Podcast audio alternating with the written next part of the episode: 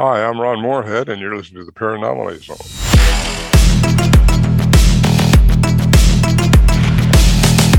Look, I know the supernatural is something that isn't supposed to happen. It does happen.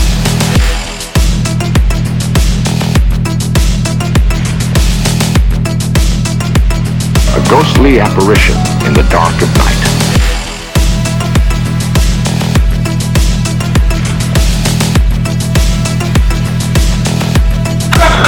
Human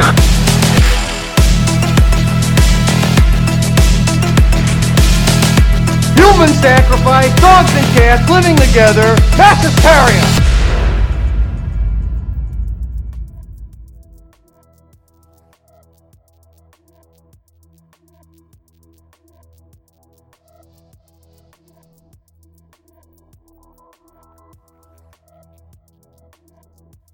Hey there, ponderers of the paranormal. You have found the Paranomaly Zone, your place for all things paranormal, mysterious, and strange. My name is Patrick Koffenberg.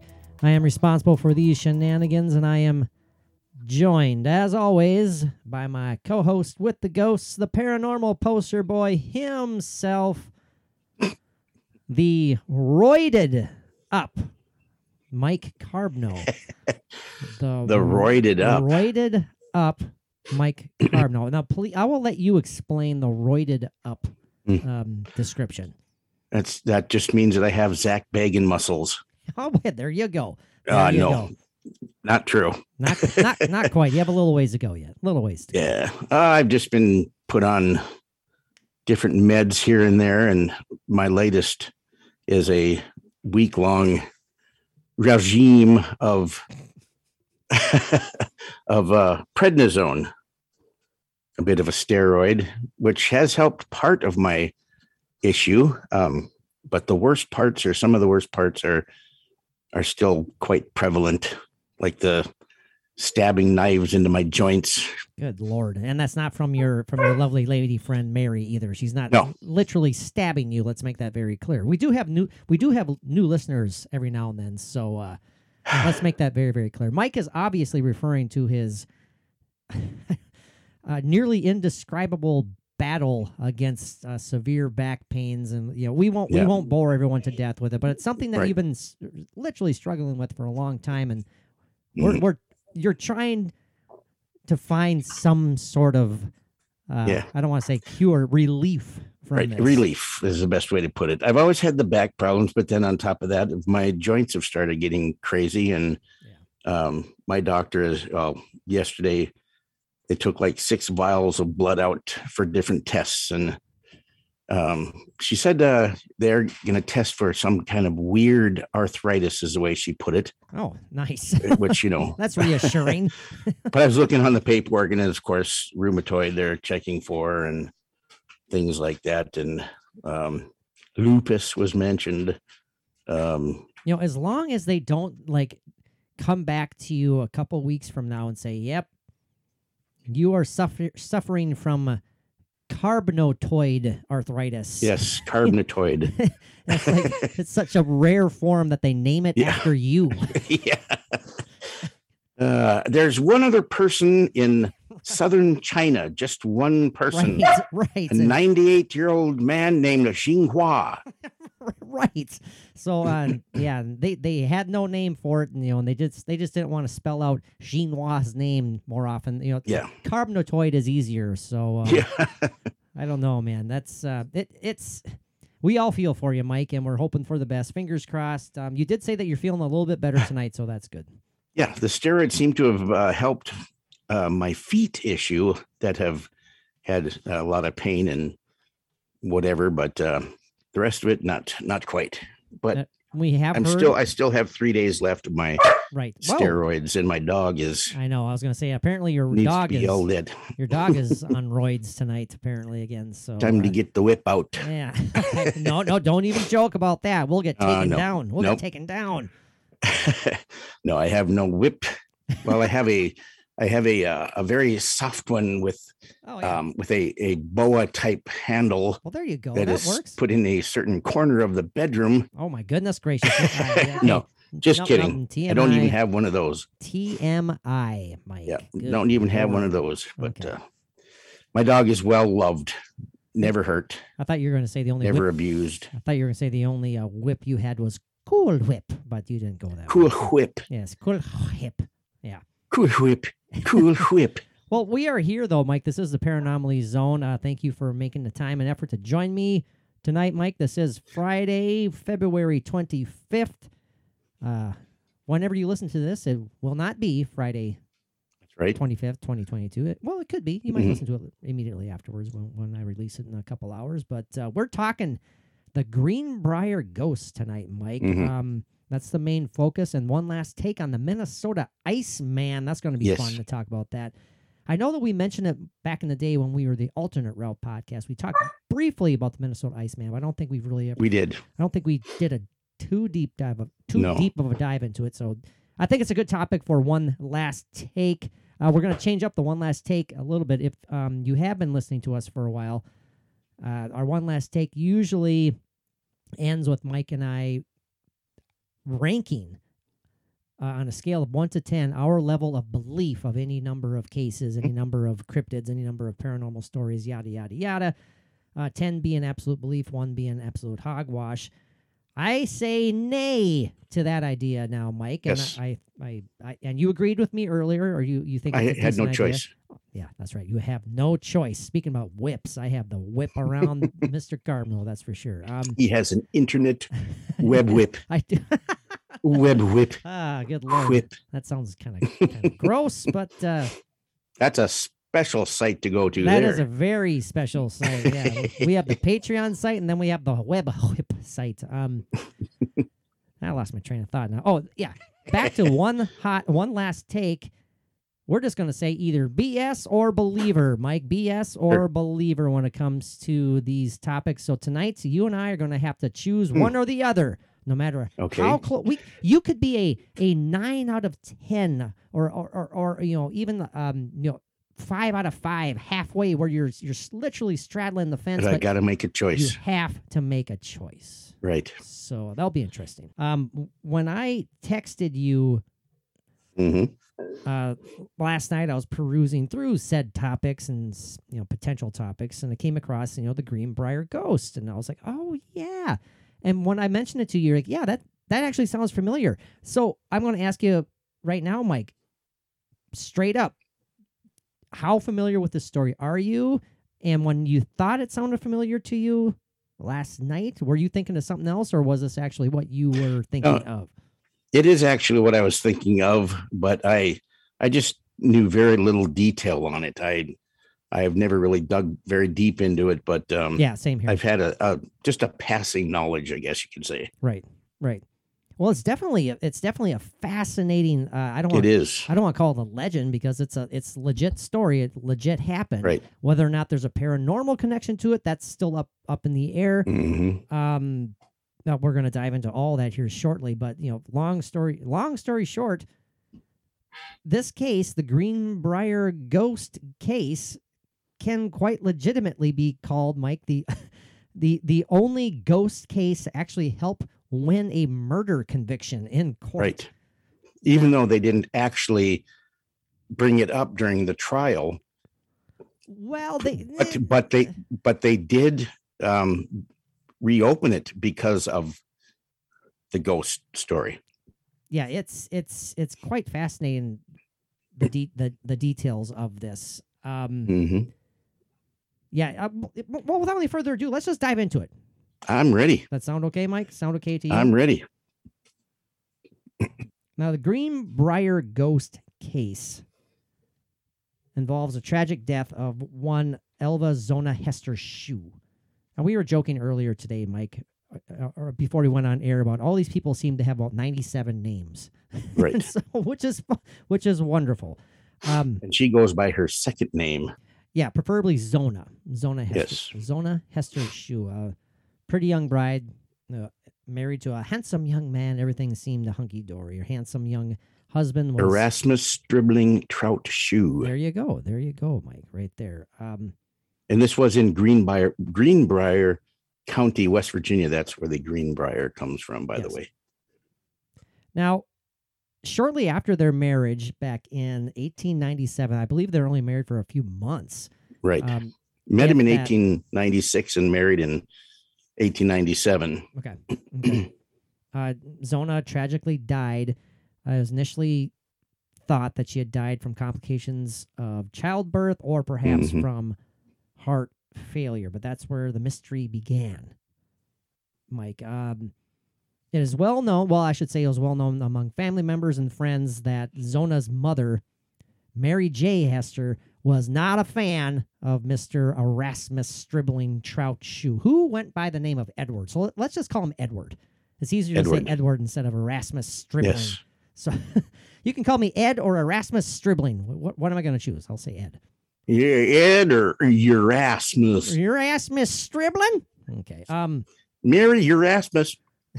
and um like okay i'm repeating myself but her mom was not very fond of mr mr Ed. stribling mr ed Mr. yeah mr ed, She did not, not, like the horse Mr. Ed. not the horse but uh, mr edward trout Shoot.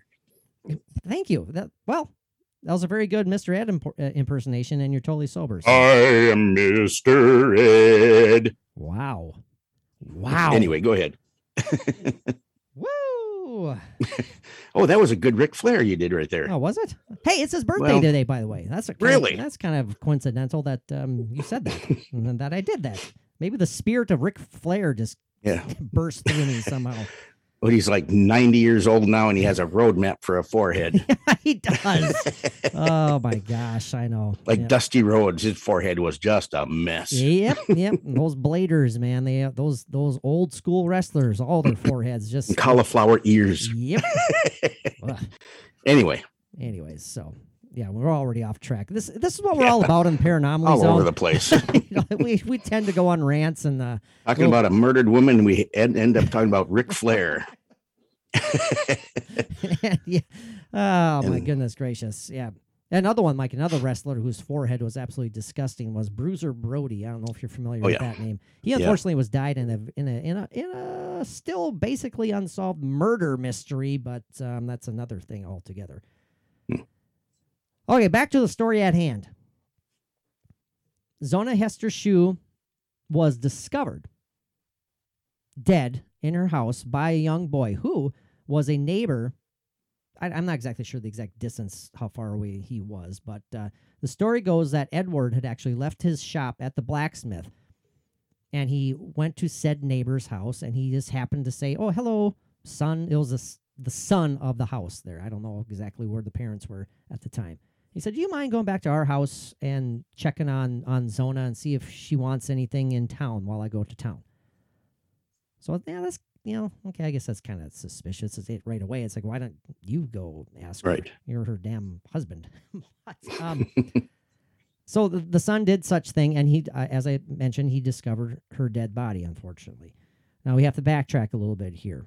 Going back to the dislike that Mary Hester's or that uh, Zona's mother Mary had for Mister Erasmus. I keep on saying I was going to call him Ed, and I call him Erasmus all the time. I need to make up my mind. Uh, she did not. She was not aware of the fact. So this has nothing to do with her dislike of Mister Ed. She didn't know they already had a uh, a criminal record yes, before going marrying. back a few couple of marriages. Right. Um, and his prior marriages had ended mysteriously. Well, one Like of his first marriage uh, was very, uh, uh, he was very cruel, reportedly, to her, and then also to the second one. And she ended up dying of mysterious circumstances, absolutely. I believe. I read that it was he claimed that she died from a brick falling and hitting her on the head when he was doing construction. Yeah, with work. his hand attached to it. Right. Well, he was saying that it fell from like he was doing construction work on the roof or whatever. He was doing something, and the brick accidentally fell and killed. So, and I think the wife prior to that had divorced him after Ed just got up and left, and so and Mhm. he he left her. Did he have a family? I, I, I we'll figure that out here in a second. Here, I'm gonna Yeah, I some- don't recall. peruse through some of these facts here while we banter back and forth. Yeah, unhappily married twice before.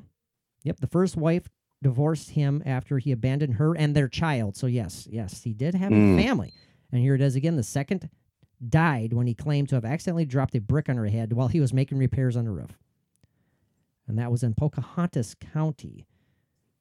So the only thing we really know for sure, besides the mysterious circumstances of his prior marriages, is that uh, Mary Mary J, the mother, did not have uh, warm feelings towards towards Right. Ed. So her daughter Zona naturally being smitten and going against her mother's wishes, essentially eloped with with Mr. Ed, wearing a um, which coincidentally she eloped wearing the same high colored burgundy dress that her husband would end up dressing her in after her death, her mysterious death. Now this all started to go down in the morning of 18 mor- uh, on the morning of her death in 1897 according to the Monroe Watchman. I've said this already, but Shue left his blacksmith shop and went to a nearby house, asking the son to see if Mr. Shue wanted to send to the store for anything. Mrs. Shue wanted to send to the store for anything. And the boy, like I said earlier, found her lying on the floor dead.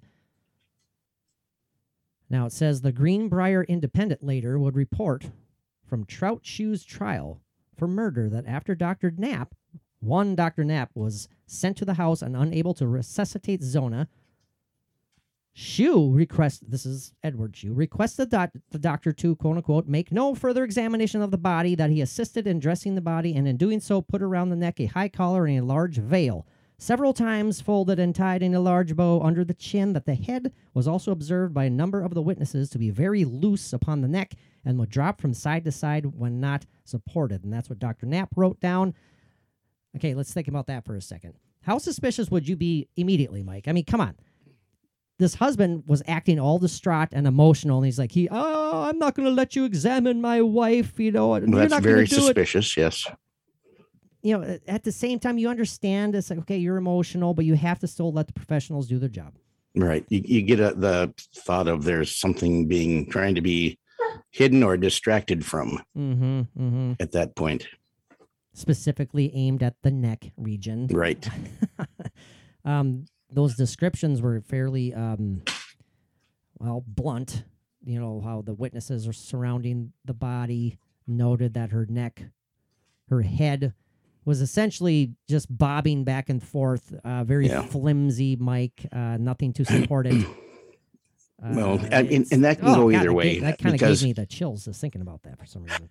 It, yeah. I, I have moved and, and, uh, um, repositioned bodies shortly after death and, and, uh, you know, especially before there's like any rigor mortis or anything, Right. everything is pretty floppy. well, sure. Okay. I mean, in, okay. in general, I mean, I like a few weeks ago or like the last week I worked before I've been off um, and not working because of my ailments. There was a man that uh, I had to hold him on his side and his legs just flopped off the bed. I mean, I don't want to get into graphic details, but well, no, that's um, important. it It's just and then it's just you know it's just so everything's so loose and and there's no musculature that's working to keep anything from just being floppy you know but like somebody's head would be that way but you know if it's extremely floppy like well there's something definitely not right there something more than just you know lack of uh, muscles working keeping something in place right. yeah, it would be much more, yeah, floppy. No, I understand. no, no, I, I get it. I get it. And it's not that, that's very interesting, Mike. I mean, that's important to what you know, that's that's relatable to this what we're talking about tonight. So Sure. it's you know, it's I'm glad that you brought that up, even though it is disturbing. Yeah. I mean, there's no doubt about that. Yes, and that that man, he would would not stop urinating Well, oh, yeah, after that's death. okay. That, uh, talk about too much information right now, so uh, that's fine though. I mean, That happens. I know happens. it does. I know it does, and I'm not mocking the poor man's uh, death by any means. But uh, Oh, neither am I. I have great respect, and I guess if I did have great respect, I wouldn't even be talking about this. So carry on. Very true. Very true. That is very. Uh, why you're very? Are you wrestling with your dog right now, or what's Nope. happening? Oh, you're just being. You're. You seem jittery, but that's fine. That's okay. Mike. Oh, Mike muted his mic. He's yelling at his dog. He's beating his Yeah. dog right now. Everybody, I'm going to report Oh, no. I'm kidding. The dog was trying to eat Mary's shoe Oh, off of her foot. speaking of shoe. speaking of shoes, man. uh, Yes, let's get back on track here. so, anyways, uh, Zona was buried with no charges made against her husband. Now that's when it starts getting really, really interesting. Zona's mother, Mary, said that her daughter had appeared to her after her death and told her what had really happened. Now, what do you what am- what am I saying by her daughter appeared to her after her death? Well, just that. Her Right. mother claims to have been visited by the spirit of her daughter in her dreams. Not once, not twice, not three times, but four times. hmm Uh, Mike, we'll pause right there. Longtime listeners, ding, ding, dingy, ding, ding, know that we are very, very open to the idea of sleep being a method of communication with uh, those who have passed on. Whether it be on their end or on our end as to who initiates it, I guess I don't know about that one, but I'm pretty sure you believe in communication with the dead through your dreams, right, Mike? Oh, absolutely. Now, briefly, why do you think that that is a legit possibility? What pops you into your brain when you think of dre- uh, dreams and communicating with those on the other side through your Well, that's a that's a time that your your body and your mind are at their relaxed state, and there's nothing else cluttering your mind when you're awake, and it's a it's just an easy, uh, clear passageway into communication. I believe. Okay, no, that well said, short and sweet. Absolutely, absolutely. I mean, cripes people claim to astral project through their dreams. You know, Oh, absolutely. I, mean- believe in that as well. I mean, who says that we really aren't? Who's to say that all of our crazy ass dreams aren't legit happening? You know, yeah, and yeah, that's it. Could be a doorway into another another dimension during that time. Then that you're experiencing another another dimension. Yeah. No, it's, that would be awesome. That's it's baffling and fascinating at the same time. Now, uh, Zona's mother said that her daughter appeared to her in her dreams and told her what really happened. Mary told her account to the county prosecuting attorney. Now, he didn't initially dismiss her, but asked for names of people who might have more information. When the prosecutor spoke to Dr. Knapp, and learned how the husband had prevented a full examination of the body, acting all weird and uh, overly emotional. I mean, we get it, we get it. Uh, like dramatically emotional to the point of being Mhm. defensive, not letting the doctor examine certain areas of the body. Dr. Knapp then pursued having Zona's body exhumed. And eventually that occurred, and eventually an autopsy was performed. Her neck was found broken, her windpipe crushed. Evidence of a murder by strangulation. That's right. Now, at Trout Shue's trial, this is what Mary Hester testified. She said, quote unquote, it was no dream, according to the Greenbrier Independent. She came back and told me that he was mad, that she didn't have no meat cooked for supper. But there ain't no meat. there ain't no meat. How can you have any pudding if you don't eat your meat? don't have no meat. but the second night she appeared, she told me that her neck was squeezed off at the first joint, and it was just as she had told me. Now, it took the jury only an hour to return a verdict of murder in the first degree, recommending Shue to be confined to the state penitentiary for the rest of his life. This is another quote. Though the evidence was entirely circumstantial, the verdict meets general approval, the newspaper reported. And so on and so forth. Uh, goes on to say that Shue died in the third year of his sentence from the flu epidemic of 1900. And no one from his family came to claim his body. They knew what kind of a jerk he what was. type of a person he was. and also, when he was uh, first put in prison, there was actually a lynch mob that was formed Yes. that was going to uh, yep. actually come and get him out of jail and hang him, but uh, Mhm. they were stopped before they could do it. Just think th- th- think about those two things that we just said right there. This person was obviously renowned for being an ass, like you said, Right. And it it's it's no coincidence that people were gathering to take him to his maker. you know, Mhm. um, I don't know what you what you want to call it, civilian justice. I don't know how you want to call that, but Vigilante. vigilantes exactly. I fo- I did find an article, Mike, that I find fascinating to read, just because. Well, because it's the original article, the newspaper article that was reporting Really? about this from back in the day. I found this on WestVirginiaExplorer.com. The preface is as such uh, the account of the Greenbrier ghost, as the specter of the late Zona Hester Shue came to be known, has been retold time and time again, and we're we're, we're retelling it again right now because it's it's no secret that this is a very well known case. Mike Right. and I are, are diving into it, and we're not breaking any ground. But as is case, but as is the case in most such tales, the earliest versions are often the most true to form. Thus, we've endeavored to reprint here the story as it appeared in the New York Sunday American not long after the death of his antagonist. So this story appeared in 1910, actually, so 13 years after the account. But still, man, that's that's fairly fresh, you know. Right. Exactly. Not too many. Not too many. Uh, I don't know. What do you want to say?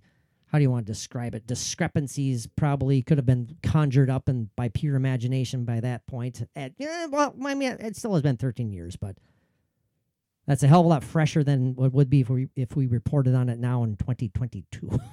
Right. you exactly. think, you would think. So, do you mind if I read a little bit of this, Mike? No, I'm I'm intrigued. Are you intrigued, or am I boring you to death? No, I'm you not- never bore me, Patrick. As far as you know. Well, as far as I know, right. I'm not going to read the whole damn thing, but it's just it's no, I no, I want to. I, I definitely want to hear it, and I'm sure that our listeners well. would like to think so too. okay, this is the article from 1910. Possibly the most startling and corroborative evidence that mediums could offer to prove their contention of conversation with the dead is the conviction of, Ed, of Edward S. Shue in Greenbrier County Circuit Court at Lewisburg in 1897 for the slaying of his wife. And there's a picture of his lovely young bride, Zona Hester Shue.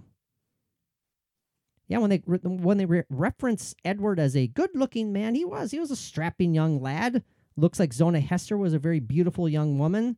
Had their whole lives in front of them, and then this asshole decided to just be nuts. That I, I'm. I, that's not part of the the article. Right. That's just a personal observation. Yeah, yeah, yeah, yeah, right. And it goes on as such. The state's case against this defendant, an apparent peaceable village blacksmith of the 1890s, was based entirely upon circumstantial evidence, evidence that was dreamed by Mrs. Shue's aged mother, aged mother, while sleeping in her rustic home 14 miles away from the scene of the killing on the other side of Sewell Mountain. I like how even in 1910 it says here ghosts l- stories are legend. Dreams have come down through the centuries, but little credence is given their visions. But nobody has ever actually proved, with the possible exception of Mrs. Mary J. Hester, mother of the slain Mrs. Shue, that the dead can come back in some form and communicate with the living. Mrs. Hester, beyond any semblance of a doubt, is an exception. So, right away, you get the vibe that they believed the story in 1910. It's totally Mhm. believable. There's no doubt about it. Yep, Ghost came back and told Mrs. J. Hester about her daughter's slaying. Well, that isn't that like the in the the height of or the the beginning of um spiritualism and uh just great belief in in spirits and ghosts and and the paranormal it was just exploding at that time so i'm sure that might have had something to do with it too that they you know they hear these things that are, are you know recent history to them and uh um they really want to believe that Oh, no, 100% agree with that one, Mike. Mhm. Now, I have another question I want to throw at you. Okay And we like doing this on the Paranormally Zone too because I love putting Mike on the spot and he always comes, Yeah, he always comes up with great answers. So he always comes up with great answers. always oh i don't know about always Well, well, come on. You got you got to toot your own horn every now and then. Mike. we Come on. shall see Okay, the question that just popped into my feeble mind goes as such. If this is true, if the spirit, if you want to call the spirit of Zona uh, uh, uh, Zona Hester Shue came back, revealed herself to her mother to explain to her that she was in fact murdered. She didn't die of a miscarriage. She didn't die of heart failure. Failure. She was murdered by her by her brutal husband. Why do it through dreams as opposed to, oh, maybe appearing as a full bodied apparition, leaving clues for her her mother, physical clues, any number of things, leading her subconsciously to the site, any number of things. I have a feeling I know where your answer is going to go on this one, but I want your reaction to that question, Mike. Your thoughts. Why would it be through a dream that she would appear to her mother? You repeat the question, Bob. I can. Yes. Why no, would? Oh, never mind. um, well, maybe that was the uh, easiest conduit at that point. Um, that's maybe what I was uh, thinking. That's what I was thinking. Yeah. um, maybe the the energy that that um, Zona had, the the energy that she had was was more easily put in that direction. Mm, Uh, and maybe there is something that her mother had that she knew about her mother, where that would be an easier way to communicate. That uh, maybe her mother was a great believer in dreams and their meanings. You know, it, it could go a lot of different ways. Um, I think uh, I gotcha on that one. I the gotcha, yeah. easiest route of communication at that point is uh, possibly an answer. Well, I Um, like what you said about about energy though. Like it was, it's almost as, as if, for whatever reason, she didn't have the power to summon the energy required to appear as an apparition. Right. or maybe she didn't want to freak out her mother that bad. It, it could be as easy as that. exactly. In all this sin- sincerity, Mike, and like you said too, it could be as simple as she knew that her mother was a, a, a hardcore believer in the meaning of dreams, and so Yeah, she's you know, right. this is the you could put out a lot of theories and a lot of uh, right. thoughts and ideas, but yeah, Oh yeah, that we could go down a total mind-boggling rabbit hole on. And those- sometimes we do. sometimes we do. Sometimes we do. Yeah, We're due for another episode of something like that. some head scratchers. I wouldn't. Oh, yeah, some deep dives. I wouldn't mind pulling out the old head scratcher. We haven't done that for a long time, Yeah. Mike. Um, yeah, it's like, was she? If you know, if she in, in her spirit form, in her, you know, in her ethereal form, is she only able to visit her mom through her subconscious state of dreaming in in, in deep sleep? Uh, she doesn't have the energy to do so any other any other way.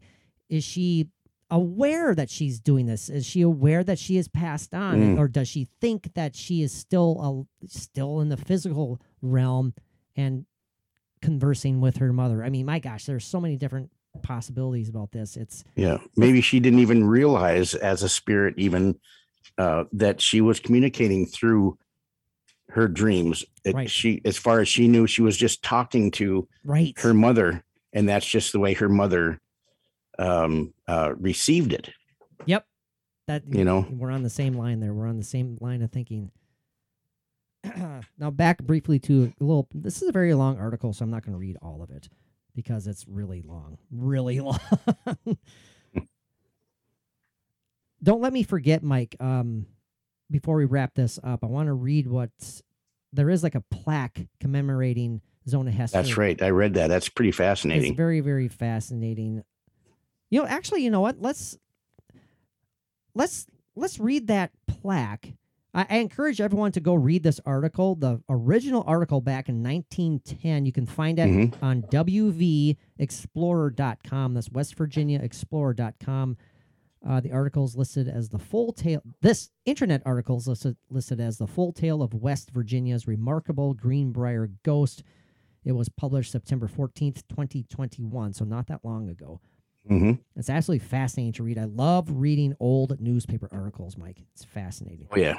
Now, this is the plaque, and you know, and what is inscripted on said plaque: roadside marker commemorating the Greenbrier ghost.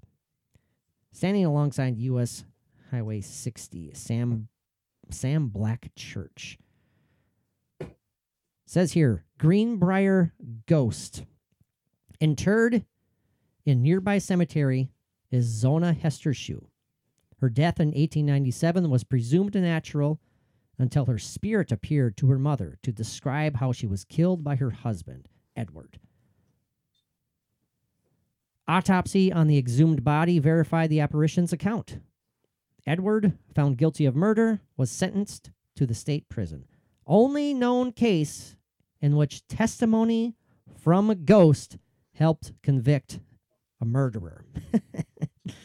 hmm so that's that's pretty I I need Mike to find before again another thing we need to do before we wrap it up on this topic.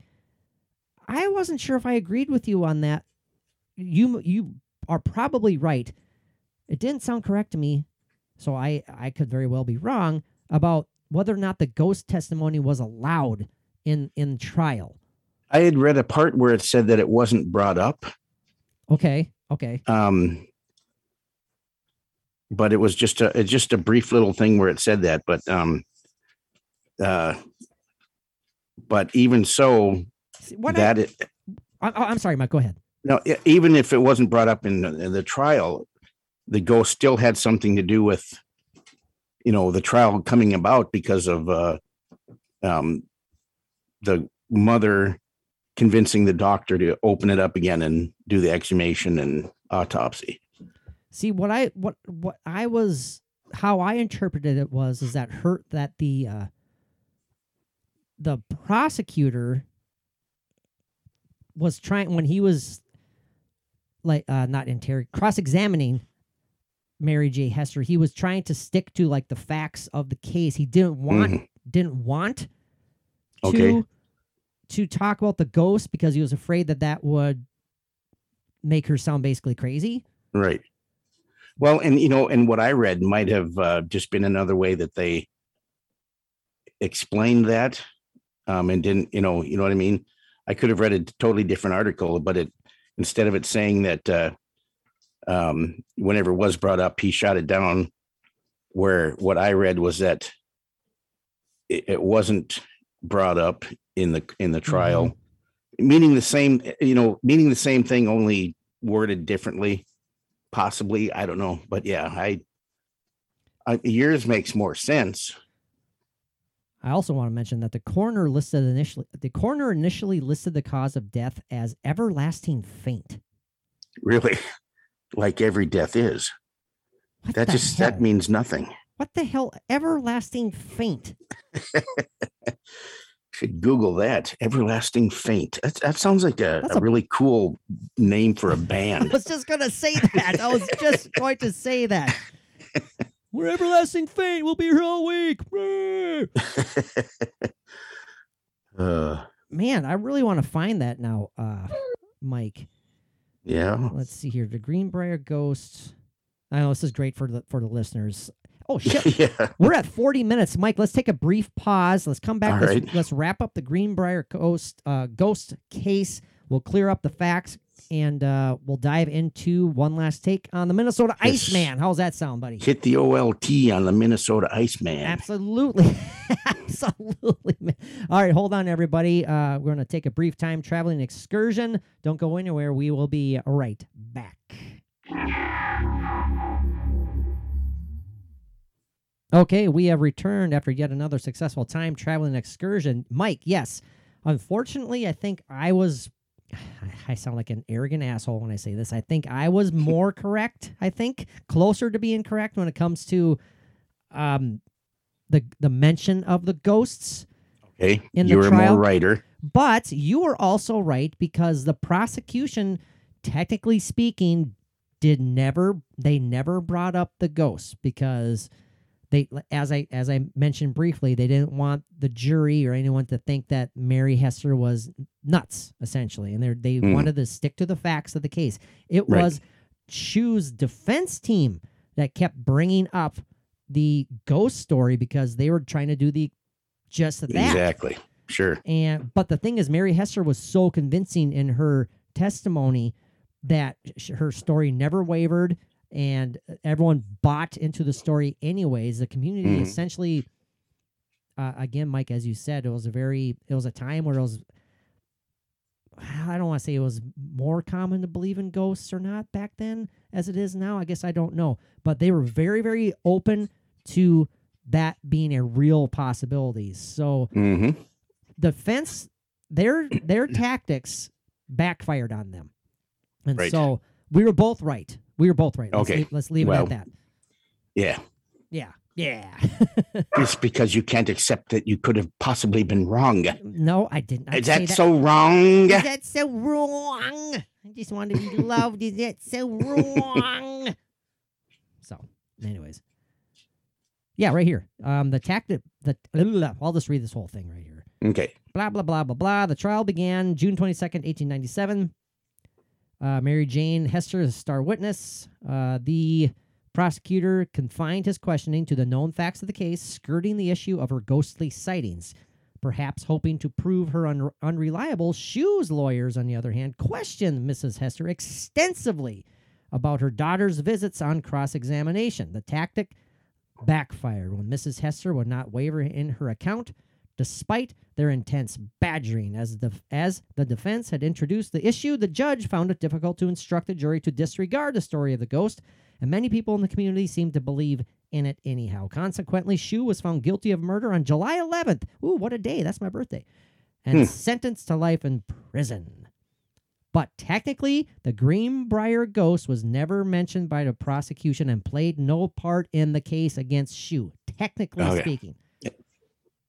And that could have been what I read and I interpreted it in my own way. Well, no, I think you were. I think you were right. Maybe I wasn't. Okay. Maybe I wasn't listening to you. I was probably ignoring you. That can't happen. That can't happen. Well, I guess Mike. Um, we kind of touched all bases. You know, the main points of this bizarre, crazy, and fascinating story. Uh, what are your final thoughts on it? I mean, Oh, I think it's awesome. Um, it, it's uh, it's a ghost story that uh, would be a great campfire story to tell, and um, something that is very feasible. true. No, I, I gotcha. I gotcha. And you cannot forget to uh, read the plaque. No, do not. If you get if you're happen to be near the area, definitely get a good shot of that plaque. Get a picture. Stand Mhm. next to it. Take a picture. You know, Yeah. this- did this you is- this did you read did you read what was on the plaque? I did, Mike. I did read. those Okay, the yeah. plaque. See, that's how much attention I pay to you. I guess. yeah, guess. exactly. Wow. no, I remember you doing that now. Um, Kind of.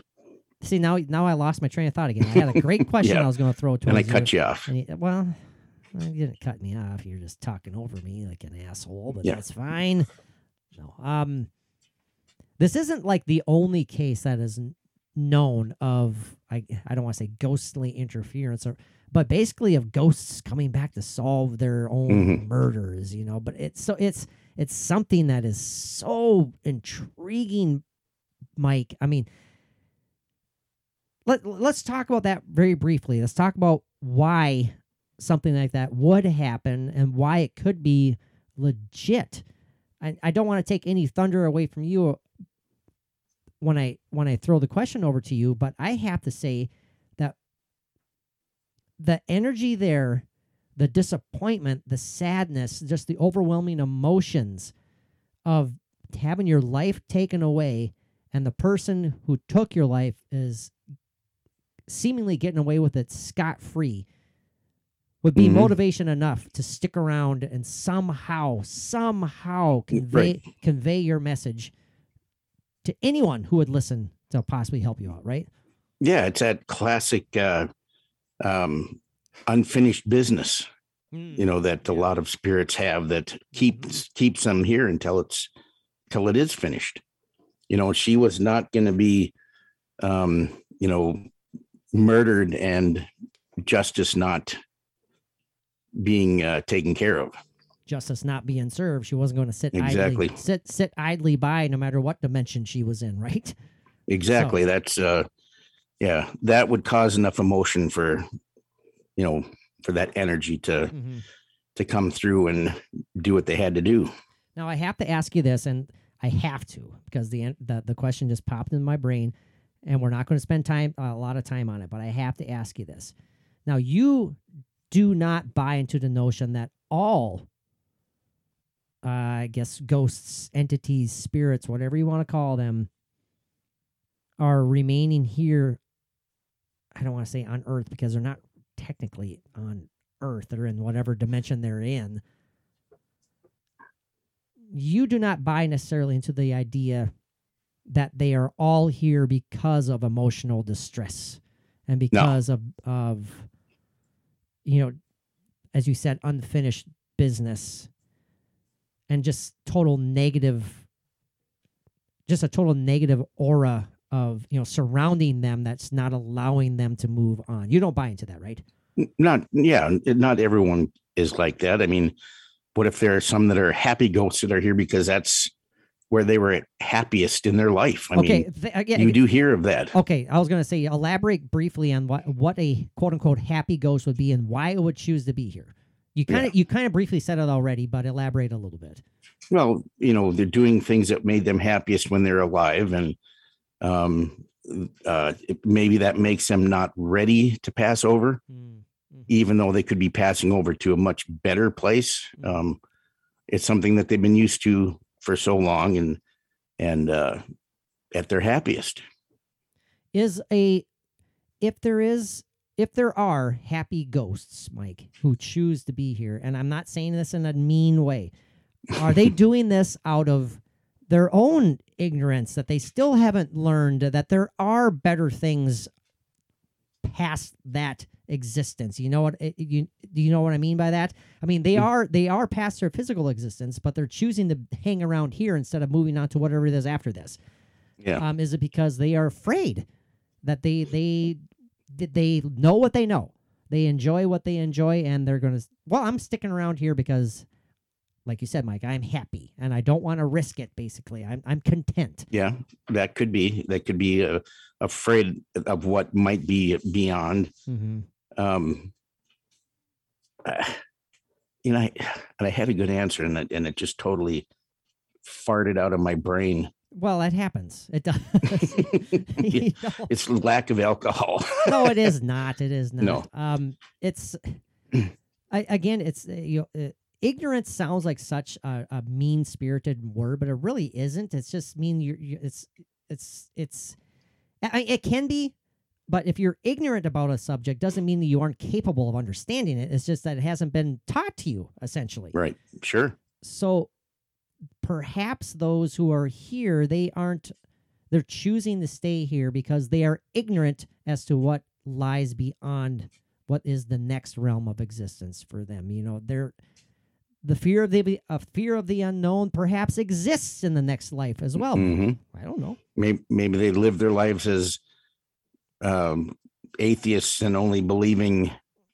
that once you die, Great there's point. nothing. Great so point. They have died, but oh, there's I'm still here. But what if I pass on to the next dimension or whatever's next? Yeah. Then it- all things blink out. Mm-hmm. Mm-hmm. So hmm, That's, that's, a great point. possibility. Very great point. I, I I agree with that one too, Mike. Well, Hmm. um, okay. Again, long story short, wrapping it up, Mike. You buy the Greenbrier ghost story as it is reported. Yes, I can easily buy it. Um, whether whether it was uh, an actual ghost happening or whether it was the mother that that uh, cooked all this up to have Mm, have it reopened. thank you for bringing that um, up. I for totally forgot about that. Thank you for mentioning that because it it was mentioned. We would not be serving the story justice. It was mentioned that. I mean, we did tell everyone listening that the mother could not stand Erasmus stribbling. Right. So the notion has been tossed about. Did she frame him? Mhm. You know, if you, especially if you are someone who doesn't believe in anything paranormal like this occurring, the first question that arises to them will be, well, how the hell did she know that her, her neck was busted? How, how was she able to describe it as such? Mhm. Was she in on it? Was did she hire someone to do this to frame Erasmus? I mean, there's Hmm. so many crazy stories Yeah. out there, but uh, eh. You can go in many different directions. but you're you're buying you you're you're leaning towards the paranormal and um, well, of course, that's jus- just justice who being I am. served. well, as far as justice being served as well. hmm exactly. Okay. And this also was such a popular, popular um, Good tree. subject that nice tree. That's a nice tree. In later years there's actually this. I didn't even catch what you said. I said that was a nice tree. Tree. Poplar. Oh yes, yeah. So Bum, bum, Uh, bum. anyway. Oh yeah. Okay, go over. um, this story was actually, I think, I I believe I read that it was uh made into three different stage plays, even and a movie. and a movie. That's right. Yeah. So, and I was going to say earlier on that this is the kind of story that movies are made of, which it actually was. It was. It was. Yeah. So So um I'm with you, Mike. I think this is a legit occurrence. I buy it. Yeah. I agree. So uh that's not a beer can. What are you drinking now? Another Coke. yes. Another diet cola. Uh yeah, yeah, yeah. Wow. That, oh, and he's drinking it with his pinky finger up. Yeah, I did put my pinky up, didn't like, I? like a gentleman. That's the English in me. That's a that's a English This is. British. yeah. Well, that, that's actually his carbnoitis that's setting in right now. is- or or what, what I call it earlier today, carb carbonatoid, or I don't know. I don't. Carbonatoid, I can't remember what the hell I called it. So carbonatoid. Carbaritis. Yeah. Well, we're all wishing you the best. So, uh, yeah, uh, we encourage everyone if you're interested in the story to do uh, your own uh, further deep dives into it. Yeah. It's um, we basically covered the basics. Basically covered the basics. That sounds redundant, but We basically have. yeah, we basically have. Hope you enjoyed it, Mike. Moving on to a one last take. Are you ready, buddy? I'm ready. Are you ready? As you called it Yeah. earlier today, OLT, because that's how I text. Yes. I texted it to you because I'm tired of Mhm. ty- typing out one last take. yes, we shall call it OLT. okay, OLT. All right. Oh, sounds good. Now this one- this this one last take has a personal connection, Mike. And I Mhm. want you to share us share with us your stories, your personal connection with the Minnesota Iceman. Uh, It's Yes. utterly fascinating to me.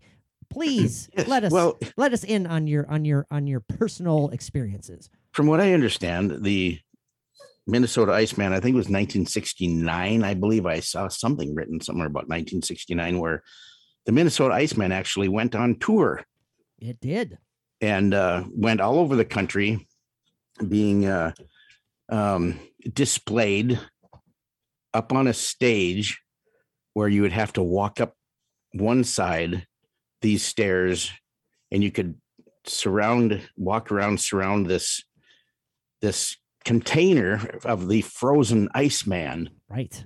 and peruse it from head to toe and then walk down the stairs on the other end That sounds kind of kinky when you think about it. It's like. Well, yeah so it's for me i actually had um went to see this iceman at one of these things it was it was like 1974 or something like that Okay. um so uh you know not very many years past the the time that this began its tour which is kind of interesting too it's kind of cool that uh you know what and that's the kind of thing where at that time there was all kinds of traveling displays of weird things and Do you remember whatever that Did, I'm sorry for interrupting. Hmm? But do you remember exactly where you were? Were you like at a, a like a mall or a? oh yeah it was the big mall that was Did you actually say that? hadn't Did you say that already? And I wasn't paying attention. oh no i didn't Oh, um okay. West acres mall in in fargo Okay. um Okay, gotcha.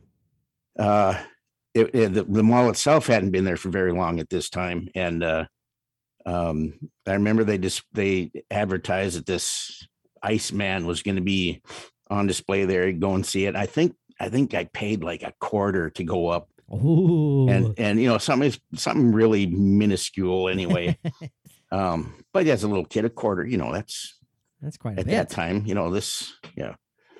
So i remember the excitement that i had. I mean the excitement of being in line the excitement to getting to the point where they took your money the excitement of being the next person to get on that first step up to see the iceman you know and i knew what bigfoot was. I knew what uh, all that stuff was from you know through my dad and whatever. So i was excited um but it seemed like it took forever this line i was you know a lot of people wanting to get up there to see this thing You know what this is sounding like, Mike? This sounds like Ralphie in a Christmas story waiting to see Santa. You yeah there you go yeah you, Ano- you know talk about another Iceman. yeah but um i remember finally getting up there and uh and moving close enough and getting closer to this thing where you could look over into this uh it's a, this glass topped uh caskety looking thing and full of ice but you could see the iceman through this ice but you know how ice when it's frozen there's parts you can't really see through and Sure. you know so you can only see certain parts of the body and there's places that are clear and places that are, are, Yep. opaque, so to speak. and I remember starting at his at this thing's head, and I was sta- you know staring right down above the head, looking down at the this face, and and uh, how, you know were, you could see how were you feeling? Did it creep you out at all, or no no I was just fascinated and and excited and um I I loved it. I mean, seeing this face, you know, like the eyes and uh, it was still not like totally clear, but you could definitely make out the eyes and the, the mouth and whatever. And, uh, um, and then you'd slowly move your way down, you know, as people would come up and, you know, look at other, you know, looking at it as you're moving down the body.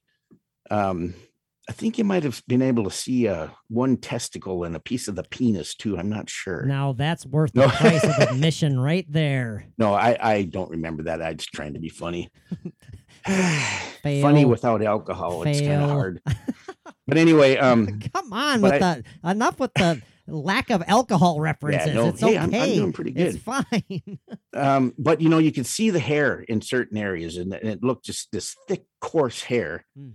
Um, you know, and the leg and everything. And then I remember getting towards the end of it, just before being done looking at it before the stairs going down, and I was, I could see the feet, and I got such a clear, clear vision, and look at the toe, like like the big toe on one of the feet. And I- tell you, it didn't look like any wax figure. It didn't look like anything that was, you know, badly put together. This looked like a freaking big toe of, of some kind of a living creature. Was it a curly, thick yellow A thick yellowish black fungal toe.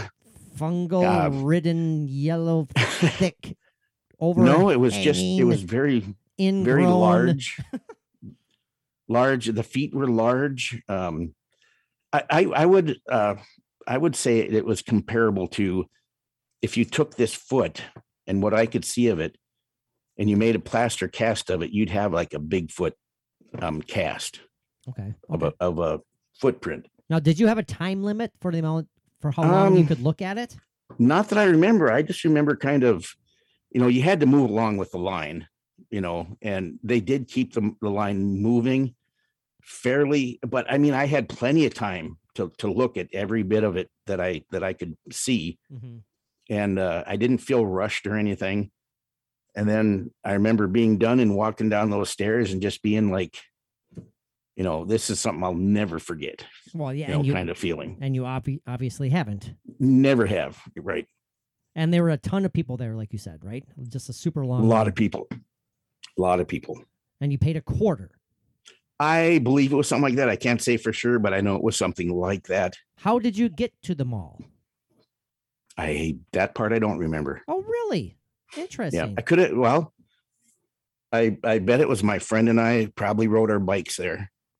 I was gonna say, um, uh, Yeah. because you didn't live too far from the the mall area.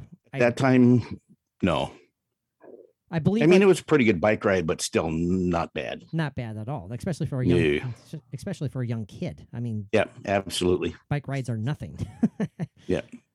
So it- it's something that is just absolutely just engraved in your mind. Oh yeah, yeah, it was awesome. Now, and did you walk away a believer, or did you walk away wondering what the hell it was?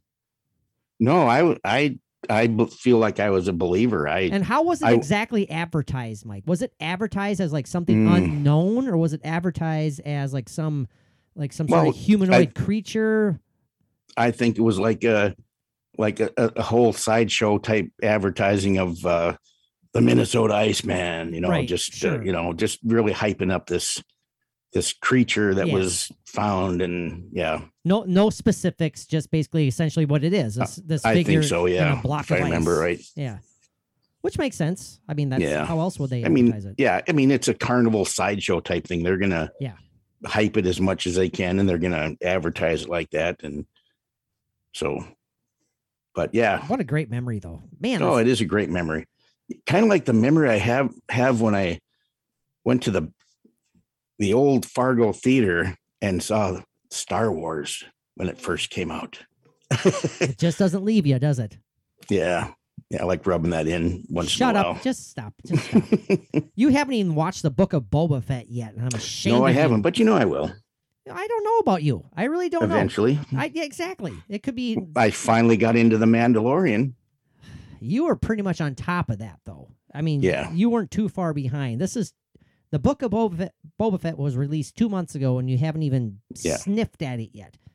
Yeah, So I'm ashamed of you. So get on it, or not. or not. it's up to you, man. I do recommend it though.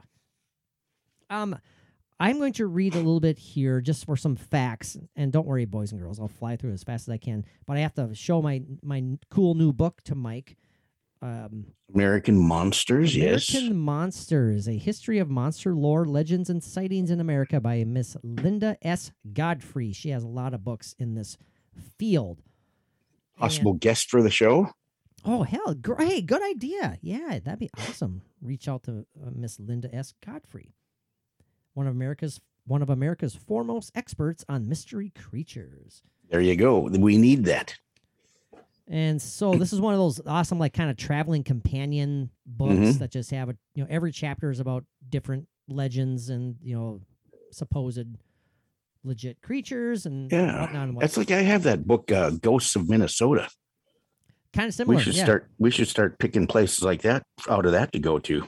Oh God, Mike, there's so many places. Oh shit! Hey, thank you, Mike, because that reminded me I have to do the cheap but necessary uh, Patreon plug. Man, we had a great time um, investigating the allegedly haunted school in Babbitt, Minnesota. Just this last weekend, me and my brother Joe, a sometimes guest host on the Paranormally Zone, Mike unfortunately could not join us, but he did join us via FaceTime. That Or- did not work. Well, it did. It did work. Oh yeah, partially. I still have to go through it and see if I can edit Okay. out some of that buzz crap out of there. But That's um, right. Um, I will definitely share at least some of it where we can hear you clearly, Mike. Just so, just so you you're there. you know. Mhm. Um, Yeah. And we are going to be making plans soon, Mike, for you to come back. and Yes, that is a plan. come back to uh come with me back up to Babbitt, Minnesota, and we can check out the school again because Joe obviously is a member of the faculty there and he can get us in there Yeah. on uh basically whenever we want. Um I'm not sure about allowing us to spend a night in the school, Mike, but we'll see. Sure. We'll see. Well, e- even if we can't, that's still worth it. And without giving anything away, uh, a lot of awesome crap has been added to crap. a lot of awesome stuff has been added to our Patreon page, including I don't know, Mike. I'm not I'm not giving anything away, but my golly gee willikers, that audio clip, two audio clips that I shared with you on our last Patreon exclusive. Yes. Awesome. Um you're you think it's legit Oh, Paranormal. it's, it's unmistakable. Yeah. And that is all in Babbitt, Minnesota, not to be confused with Billy Babbitt, no. played by Brad Dourif on One Flew Over the Cuckoo's Nest. Oh, he met a tragic death in that movie. Oh, it was horrible. He, but he had a good time, and he, he wasn't did. stuttering until no Nurse Ratched came in. flipping Nurse Ratched. Good Lord, and then that's that's what made old Jack lose his mind after she Yep. uh, after that happened. Anyways, Oh, and and uh, Will Sampson. Oh, the ultimate. terrific movie, man. Christopher Oh, Lloyd, yes. Danny DeVito. Ah, anyways, yeah, we're ranting a little bit. Here. Anyway, Go check out our Patreon page. If you enjoy the podcast, I guarantee you're going to love our Patreon page. I added 10 Yeah. more episodes today, Mike. 10 Yeah, more there- episodes. there is stuff on there now that people are gonna just be very happy to listen to. Uh yeah, I definitely hope so. And we're every single ghost investigation that we are going to go on, which you have, which we have done so far within the last year, Mike. Every little video, audio clip from said ghost investigations are going on our Patreon page. Right. You can join up for as little as one dollar a month. You'll have access to all of our Patreon exclusive episodes. We do record episodes exclusively for Patreon, as well as access to the archives, all of our old episodes, hundreds of episodes from the Alternate Route podcast, and Nonsensicast radio days are now available exclusively on our Patreon page. And those are worth the price of admission alone. Wow, that's so. Man, it's, it's so fun and but weird to listen to those, man. It, it Oh, I can really imagine. is. I haven't. oh, Mike, you But- you'd enjoy it, man. You'd Oh, I know enjoy I would. I mean, I, I not that long ago I posted. The, I believe it was the second time you were ever on the show. Back Really? on Nonsensecast Radio Days, I I titled the episode "Talking Life After Death with the Ghost Hunter" because you were referred to fondly as the Ghost Hunter back in the day, and um, oh, it's just so fun to listen to Bridget and I rant and rave with you. Uh, you know, this was 2013, 2014. We're talking old episodes, but not only the super old ones, but all the way up into the name change to the Paranormally Zone from the Alternate Route podcast. Uh, we had 300 episodes before the name change, the Paranormally Zone. All those are Hmm. Going to be made right. available on Patreon page, including video exclusive. uh, well, yeah, all video, audio exclusive from our ghost investigations. Man, there's just so much good stuff on there. I can't even think of all the good stuff. Oh, you want to listen to all of our awesome interviews with paranormal celebrities? Chip That's Coffey, right. Chip Coffey, Jason Hawes, Grant Wilson, uh, Amy Allan, on down the road, Andrea Perron, Ron Morehead. My gosh, uh, every one Amy of our Bruni, Amy Bruni, Adam Berry, Adam Berry. Steve Gonsalves, Dustin Pari multiple times. Uh, the list goes on and on and on. Join our Patreon page because you can't find those anywhere else anymore.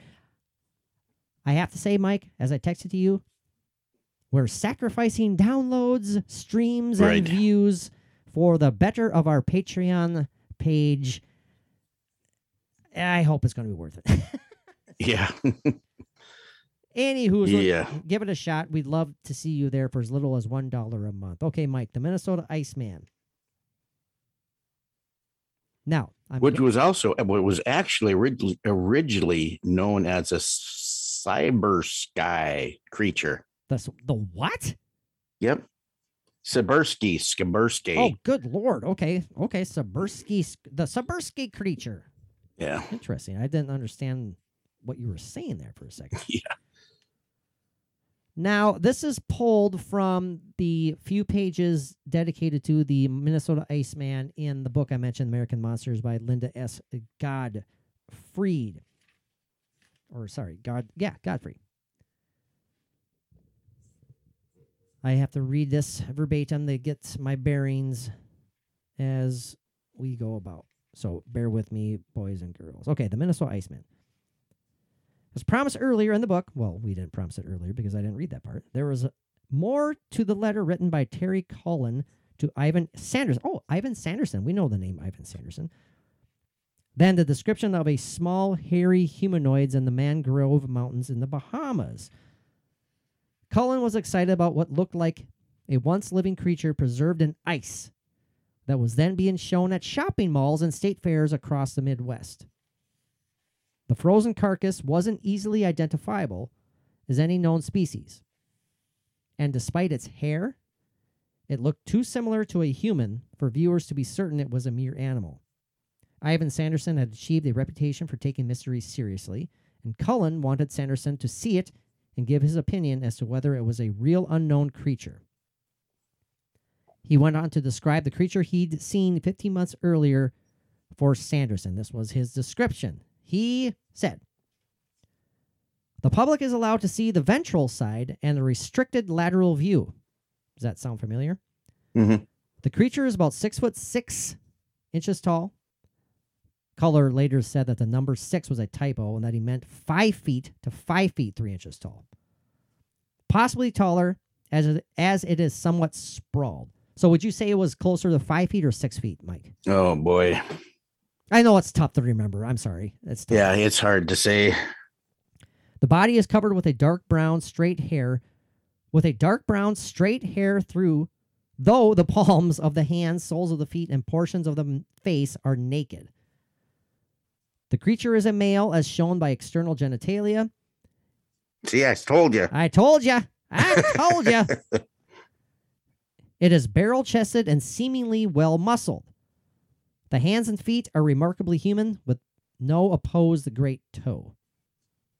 It has a quite conspicuous navel. Hmm. Hmm. Do you remember the conspicuous? Don't remember a belly button. Uh, Cullen then added that the head seemed to have a sagittal crest, which is very common uh, description of ape-like cryptids. Many Bigfoot was yeah, blah, blah, blah, blah, blah, blah, blah, blah. He says the face has a rather broad nose. The eyes are closed.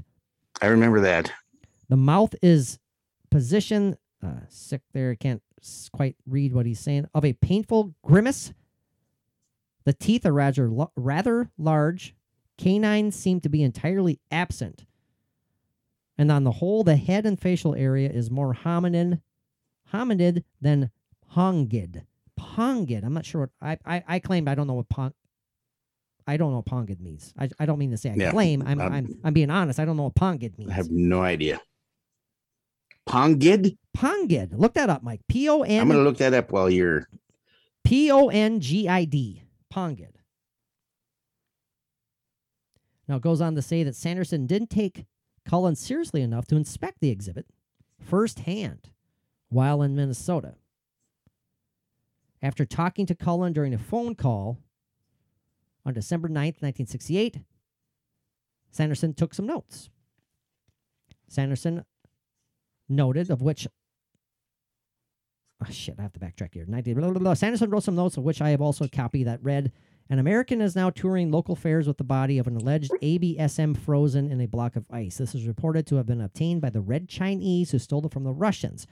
The American got it from the Red Chinese in Hong Kong harbor. It was apparently found by a Russian fishing trawler which thought it was a seal frozen in the ice. Interesting. Hmm. As the ice melted somewhat, a monkey like form became visible. Cullen later said that the Russian ship was Japanese instead of Chinese, and eventually the man displaying the exhibit, Frank Hansen, gave an entirely different explanation of how he procured the curious thing, saying that he shot it in the woods of Minnesota. Then again, in 1968, the exotic tale of the Russian fishing trawler in Hong Kong harbor was conveniently difficult to verify, and this remained and this remained the premise under which Sanderson and Dr. Bernard Heuvelmans agreed to examine the specimen. I'm almost done here. Hold, bear with me. The exhibit's custodian, Frank Hansen. I wonder if Frank was there at the mall, Mike. I wonder if Mr. Frank Hansen Um, was there. I would imagine so. Yeah. Frank Hansen gave Sanderson and Heuvelman several hours to examine the creature privately as best they could, obscured as it was in ice. After very close inspection, Sanderson seemed to think the strange animal was worth further study. So, I mean, that goes to show you right there. I mean, renowned researcher Ivan Sanderson, upon viewing it up close, still thought it was worth studying. So, we'll, we'll go with it. We'll leave it as that. The owner then stopped exhibiting the original frozen specimen and had at least two copies made of it to use as sideshow attractions. And this is where the whole thing goes askew, goes array because of those copies that were made. Because then we Mhm. dive in, then we get into stories about the original being destroyed, the original being Right. stolen, uh, which one is which, and which one is on display now, yada yada Yeah. yada. It's a huge mess. Uh, discrepancies in the something on each each different Yes. body and yeah and why that might be and uh, it, yeah it gets pretty deep No, it does. It's a big mess. Uh, the original, the original, whatever it was, disappeared to never-ending controversy. In the summer of 2013, one of the copies was acquired for exhibition by the Museum of the Weird in Austin, Texas. right that's was sold on ebay Yes. and w- and went to that yeah Good Lord. so i am hoping that um when i saw it it was fairly early i hope in the display of this thing well i don't know how long it took though for it to get to one point to the next but i'm hoping that i was there with the actual, you The know, real one. original creature, but it's it's hard to say. Yeah, there have been But, alle- uh, there have been hmm. allegations that it is that it was a hoax since day one, obviously. and, Right, You exactly. know, just the fact that all those damn copies were made just makes it into such a yep, just a yep. I, it I, I don't know how to want to describe it. It's just a coagulated mess. You know what I mean by coagulated? It's everything is just gelled together, but it doesn't make any sense. There's like all these little parts that are just going in each and every direction. No one knows Yeah, And an excuse for each one of them. Right. There's an excuse Yeah. for each one of them. Yes, but pongid. What? Yes. Tell It's me a- what pongid is. it's a noun, uh, a primate of a family, Pongidae, Oh, which comprises the great apes. well, there you go. Okay. Pongidae. Thank you, Mike. You, you- of the Pongids is an obsolete primate taxon containing chimpanzees, gorillas, and orangutans. Hmm, interesting. how, did, Anyway, how did you pronounce that? orangutans. anyway, A couple of interesting tidbits that promoter and exhibitor Frank Hansen Hmm. he stated that the Minnesota Iceman that he was putting on display was discovered in the region of Siberia and that he was acting simply as its caretaker for an absentee owner he described as a eccentric California millionaire. Now the thing is and that and what I just read said that the Iceman was procured originally. I, I want to go back to go back to um, how it was supposedly captured. What did I say? Procured. I said it wrong. procured, proqu- proqu- something. Something like that. Oh, don't do that. Please don't do that. I was trying to p- p- pronounce. Please don't do that. Don't, I'm, I'm going to go to convulsions if you keep doing that. Uh, I have worse noises that you No, I can't stand. I don't want to hear them. I don't ever want to hear them. Yeah, right here, procured. Yeah, because I yes, Um, procured. Frank Hansen gave it the same Frank Hansen gave an entirely different explanation of how he procured the curious thing, saying that he shot it in the woods of Minnesota. Okay, that's what I read right here. Frank Yes, Hansen exactly. said he shot it in the woods of Minnesota. Right. Then I go here and read what I just read to you, where he said the Iceman was discovered in the region of Siberia. Right. Two quotes Yes. from the same promoter. Mm-hmm. I call bullshit there somewhere. Actually, there was a, a description of it too, as a uh, one of the eyeballs were hanging out of the socket because of uh, from being shot in the back of the head. Good lord. I don't like that. Uh, it says here that Canada customs officials were concerned that Hansen was actually transporting a, a cadaver and that the FBI was informed that the subject might potentially be a human murder victim. Hmm. But the invest the agency did not investigate simply due to many believing it was a hoax. Huh, man, Mike, this this Hansen guy, he sounds a lot like a lot of the Bigfoot hoaxers that we talked about on Oh, right. Yeah. uh, which is no no joke here. Or- this would have been a great new. question for uh, any of any of uh, the uh, Bigfoot aficionados that we have had or hope to have on. Oh, sure. Oh, of course, of course. what their thoughts are on this whole thing. Oh, we all know the name Charles Napier or John Napier. We know John Mhm. Napier, uh, re- uh, proclaimed primatologist, a guy who's actually open to the idea of an actual Bigfoot existing. hmm He was asked to investigate the uh, Minnesota Iceman by the Smithsonian Institution. Very interesting. Hansen subsequently withdrew the Minnesota Iceman from public inspection. Go figure. Saying that the withdrawal was on orders from its California based owner. Oh, sure it was, Mr. Hansen. Hansen later provided a new Iceman for exhibit, of course, one of the copies, described by observers as a latex model that was clearly different from the original.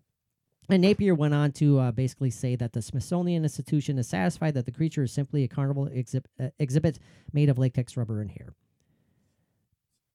But then again, Fran- uh, Hansen claims that that was a copy, that the original was sent Mhm. back to the owner, the eccentric California millionaire.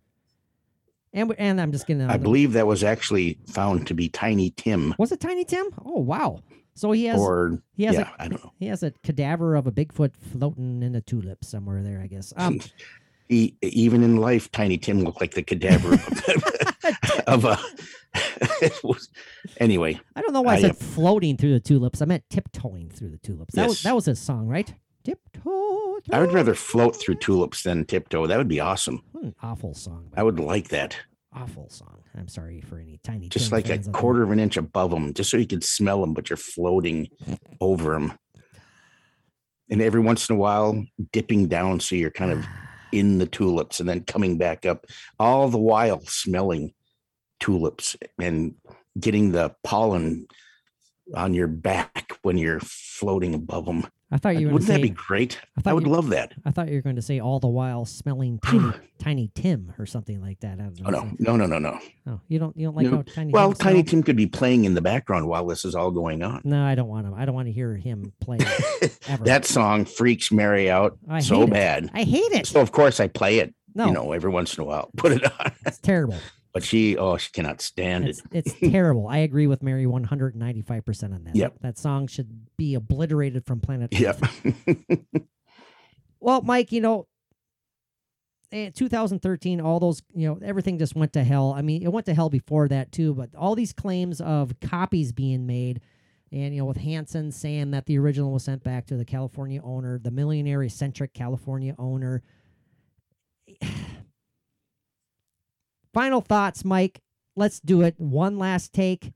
You have to Mhm. choose real or fake hmm talk about it for a little bit and how you lean one way and how you maybe lean the other before you give the final Oh, final absolutely. reveal. But yeah, let's talk about the Minnesota Iceman. One last take. Our final thoughts. Go ahead, you. Anytime. Oh, you want me to start? Yes. yeah, you know why? Is because he's starting to chug back some beer, so he wants time for that. I'm thinking.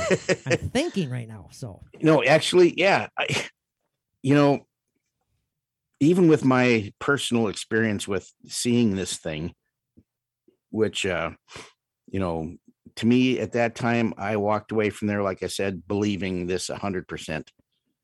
And it's affected me even to this day. It, it's such a great memory.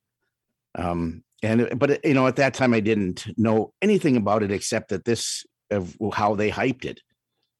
You know, to me, it was real. Um, I grew up for years, you know, believing or you know, leaning towards more uh, still that it's a, a just a fascinating possibility of of being real. Even sure, of course. Um, then, you know, the more you learn about it, and the more you you still want to believe that it's real. Um, there's there's just too many ifs. There's too many changes in the story. There's too many, uh, you know, uh, uh, so much. Uh, um, oh, what's the word? Eh, I don't know. It's just you know you you, hear, well, you feel. well, I'm not. I'm and- not going to let you go on that one. What What are you trying to say? What word are you Um, trying to think of? Like, I mean, I'm not trying to put you on the spot and make No, you feel uh, silly, but you're you were going somewhere. There's too many. Uh, too much. Um. Uh. Oh, I, I. I'm sorry. I can't think of the word. like like It's one of those things that's right on the tip of your tongue. so there's just too much. I, I don't want to put words in your mouth though, Mike. Um, are you are you trying to suggest that there just there's too much? I guess, for lack of a better term, evidence that simply proves it to be a hoax. too much, uh, not even circumstantial evidence. I mean, there it's it's there. What people Yeah. have studied, what people far more intelligent and educated than I or you, simply by looking at it, say, yeah, that's that's a fake. I mean, it's not saying that I'm not saying that you or I would not be able to look at it and say, yeah, that's fake, because Right. I'm sure we would be able to. I'm sure our listeners would be able to. Yeah. At this point, yeah. Um. I'm, I'm trying to I'm trying to find out what word you're thinking of, but that's you know, eh, that's well, fine. there- there's even even with this promoter um changing his story, the same guy like having two different stories for yes, you know the same same thing and how he came And- about it. So Yeah, it's like, oh, I, Yeah, absolutely. I shot it in Minnesota, and then the other one, oh, I Yep. it was found in Siberia. Well, which right one is it? exactly and the fact that it was it was such a sideshow freak show Mm-hmm. i mean you know just you know this guy is obviously just wanting to make money you know he was making his little bits here out on his this tour but he was probably making plenty of money uh other ways with this thing and uh it- it's just a sideshow i mean to me it's uh, it's it's it's fake to me There you go. Uh, you know it's it's uh it's just a uh like that, i said a does that hurt you? Does that hurt you to say that, Mike? no it didn't because okay, good, it good. no matter how fake it is now when i was a kid and the experience i had with it then and what i took away from from being there with what i took with me when i left there is always going to be there That's that's that, That- ever, everlasting memory and that feeling that's Yep. just always going to be there for you. that feeling of a, a kid excited to see this this uh bigfoot you know uh, the sasquatch whatever Mhm. you know I, yeah i'll always keep that with me even if you know i know that it was fake You know, whatever So even so, in a weird, bizarre, twisty way, this essential, essentially fraud promoter can almost be looked at serving a little bit of good just for the entertainment. oh sure just for the entertainment purposes. absolutely even now as an adult Mhm. if something like this came through you know like uh eh, um oh, you'd go and you see know it. like this like this weekend at the vfw you know? You know there uh you know uh, a frozen bigfoot uh, on display. Um hey, i Frozen would st- podcast co-host Yeah, on display. i would still There's want to go see it. There's me. They mistake me for a little chimpanzee, though. yeah. A little a little child orangutan. An un- one one arm much longer than what it should be uh, resting above your head Yeah. I think this is the frozen unborn fetus of a gorilla. yes yeah and and if you look closely through the milky ice you can see the shape of a testicle and a small penis completely, With- sh- completely shorn of hair. Uh, no no with very stubbly curly red oh hair God, no! Come on, no, no, no, no. very orangish Okay, no anyway um I. I would still orange. go and see it just for the campiness of it and and the and just to enjoy the hype that would be all around it. I mean, um, if I you know if there were little kids going up there and if I could see little kids with me as an adult seeing little kids going up there to see this thing and see the excitement that they have and, the, and the belief that they have, I would love that. That's a good point.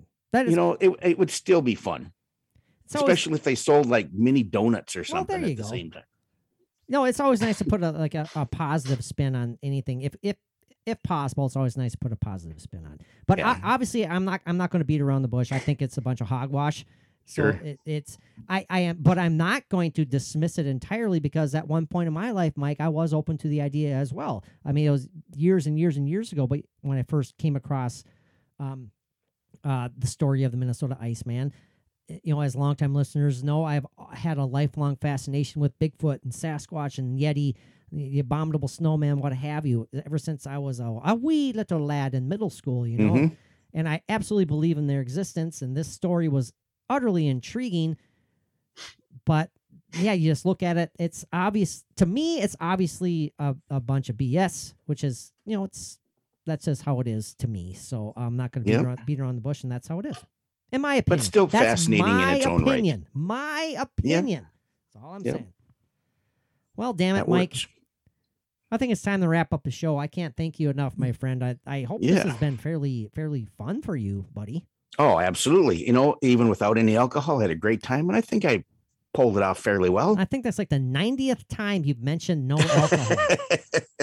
so, hey, I'm proud of myself. I can do it. I can do it. Okay. All right. Well, uh, Yes. thank you very much, everybody, for tuning in. Uh, it's been a blast as always, Very. Mike. Until next time. Oh yeah. By the way, go check out the Patreon page, Mike. Until next time, what do our awesome listeners need to do, my friend? Well, first of all, they need to remember that we all we love you all very much and we appreciate you. And then after that, in great parentheses with an exclamation mark, peace out.